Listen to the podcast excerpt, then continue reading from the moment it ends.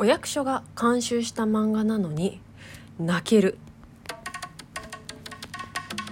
スイスイスイスイスイスイスイスイスイ水餃子のラジオ鍋今日もゆるゆるやっていきたいと思います今日も今日とて本の紹介です今日ご紹介する本はこちら母のお酒をやめさせたいまあこれ本っていうかウェブで無料で読めます URL 貼っておきますね概要欄に。でねこの URL よく見てください。よく見てください。MHLW そう厚生労働省から出てます。もうね厚生労働省が監修した漫画なんですよ。こちら。母のお酒をやめさせたいってね。ただねうんとこの漫画「母のお酒をやめさせたい」が出る前にだらしない夫じゃなくて依存症でしたっていう依存症啓発漫画の第1弾が、まあ、発表されているわけですね。こちらは書籍化もされておりますのでこの書籍版の URL をですねこちら、えっと、出版社のリンクを貼っております。えっと、別に何でしょうあのアフィリエイトとかやってないので、まあ、しかもね出版社のリンクですしまあでも不安な方はちょっと自分で Google 検索してまあ見てみるといいかなって思うんですけれどもこちらねだらしない夫じゃなくて依存症でしたって書籍化もされておりますがもちろん厚労省のホームページから無料で読むこともできます。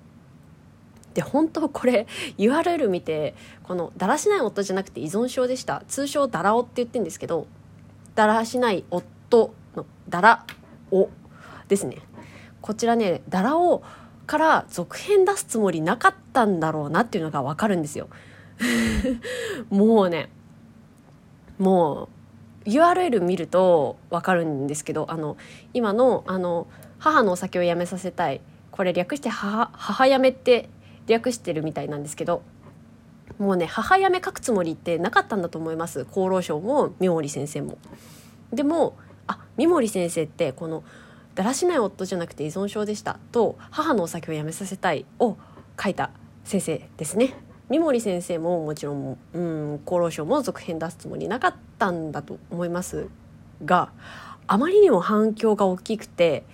だから今こうして母やめ連載中となっております。うんでね依存症って皆さんどんなイメージお持ちですか？意志が弱い気合や根性が足りないろくでなしがなる。そんなイメージじゃないですか？ろくな依存症がないですからね、うん、活字依存症とか聞いたことないですからね。何聞いたことあります？芸能人の報道がよくされる。薬物依存症ギャンブル依存症あとはアルコール依存症とかですかね。最近ですとスマホ依存症とかも話題になってきていますかね。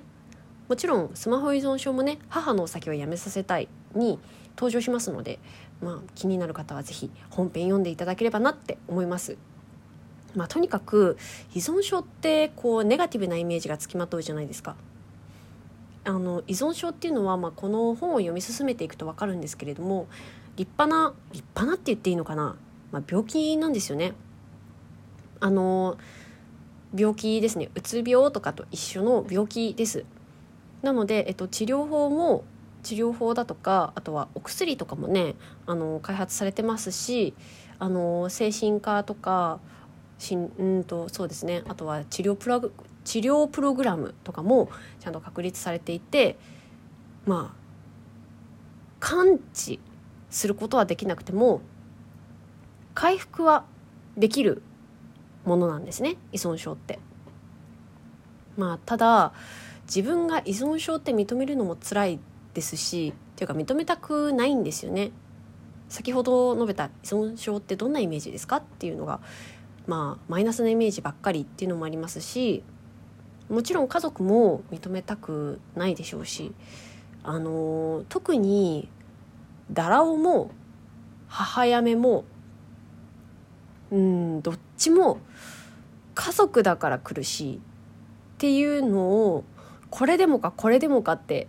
描いてるんですよね。なんて言うんでしょう家族だから離れられないというと大げさですけど特に子供にとっては親が世界の全てですしだから親が世界の全てなので子供自身がね私のせいでお父さんお母さんこうなっちゃってるのかなって自分を責めちゃうこともまああるんですよね。うんもそうですし配偶者が依存症だったとしても私がだらしないからかしらとか俺がしっかりしていないからかなとかそういうふうに考えちゃうどうしても自責してしまったりねっていうのは家族だからこそありますしそれでもやっぱり家族だから愛しているからなんか家族絆愛とか言いたくないんですけど愛しているからこそ心配でつい口出しをしてしまうっていう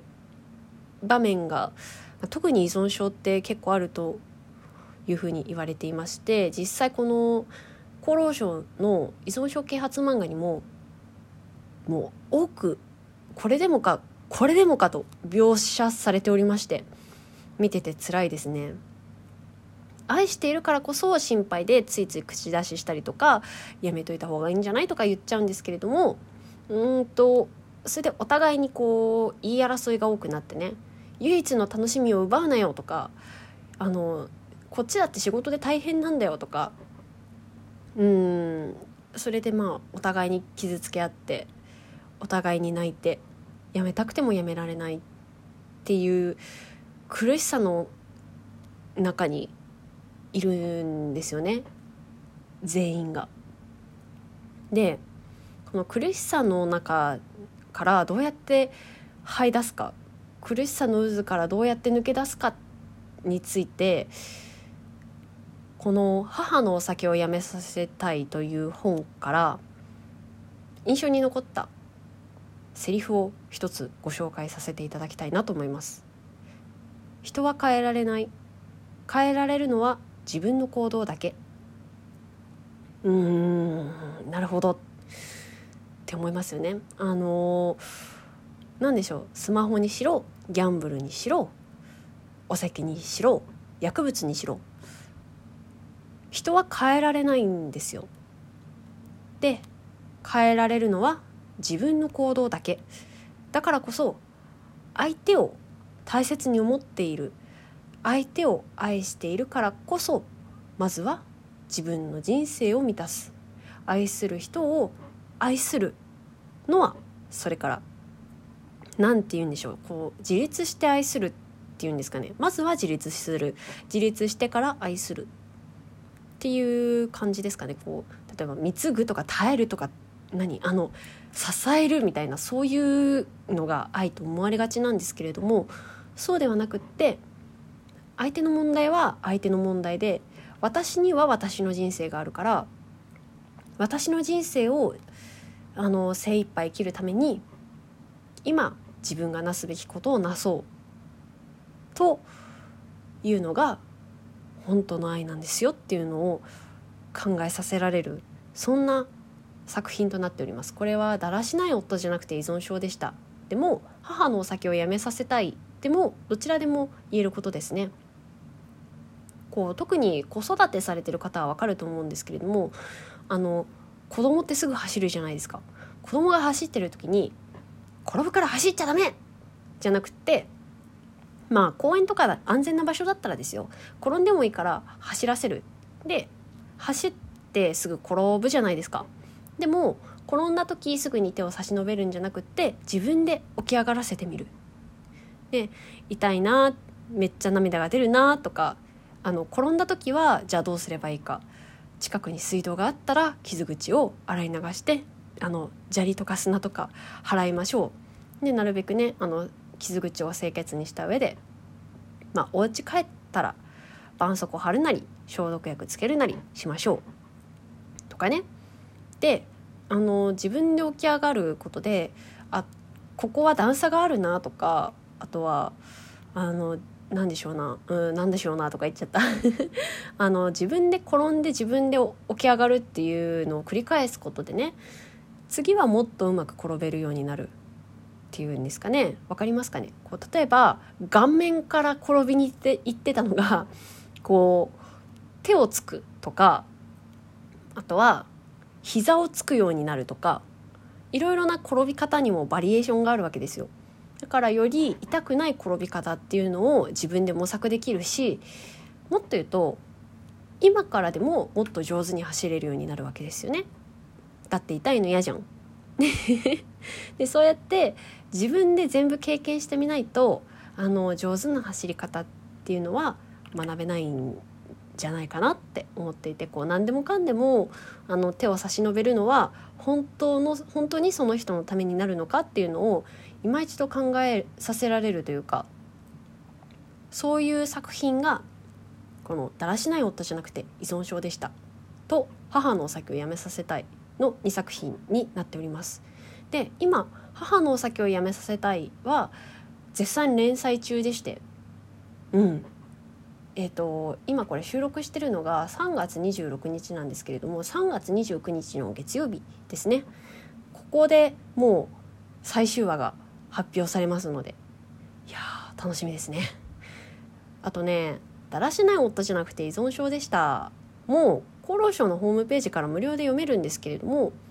書籍化されてるものを読むとあの書き下ろしで追加で50ページ。ね大ボリュームじゃないですか。書き下ろし追加50ページってもう実質もう一冊書いてるみたいなもんじゃないですか。それは言い過ぎかね。えでもとにかく何でしょうこうあの全国の依存症相談窓口とか自助グループの連絡先が載っていたりだとかね書籍版は。そういうお役立ち情報も満載ですので皆さんぜひぜひ読んでいただければなと思います。では今日のところはこの辺で。いい夢見てください。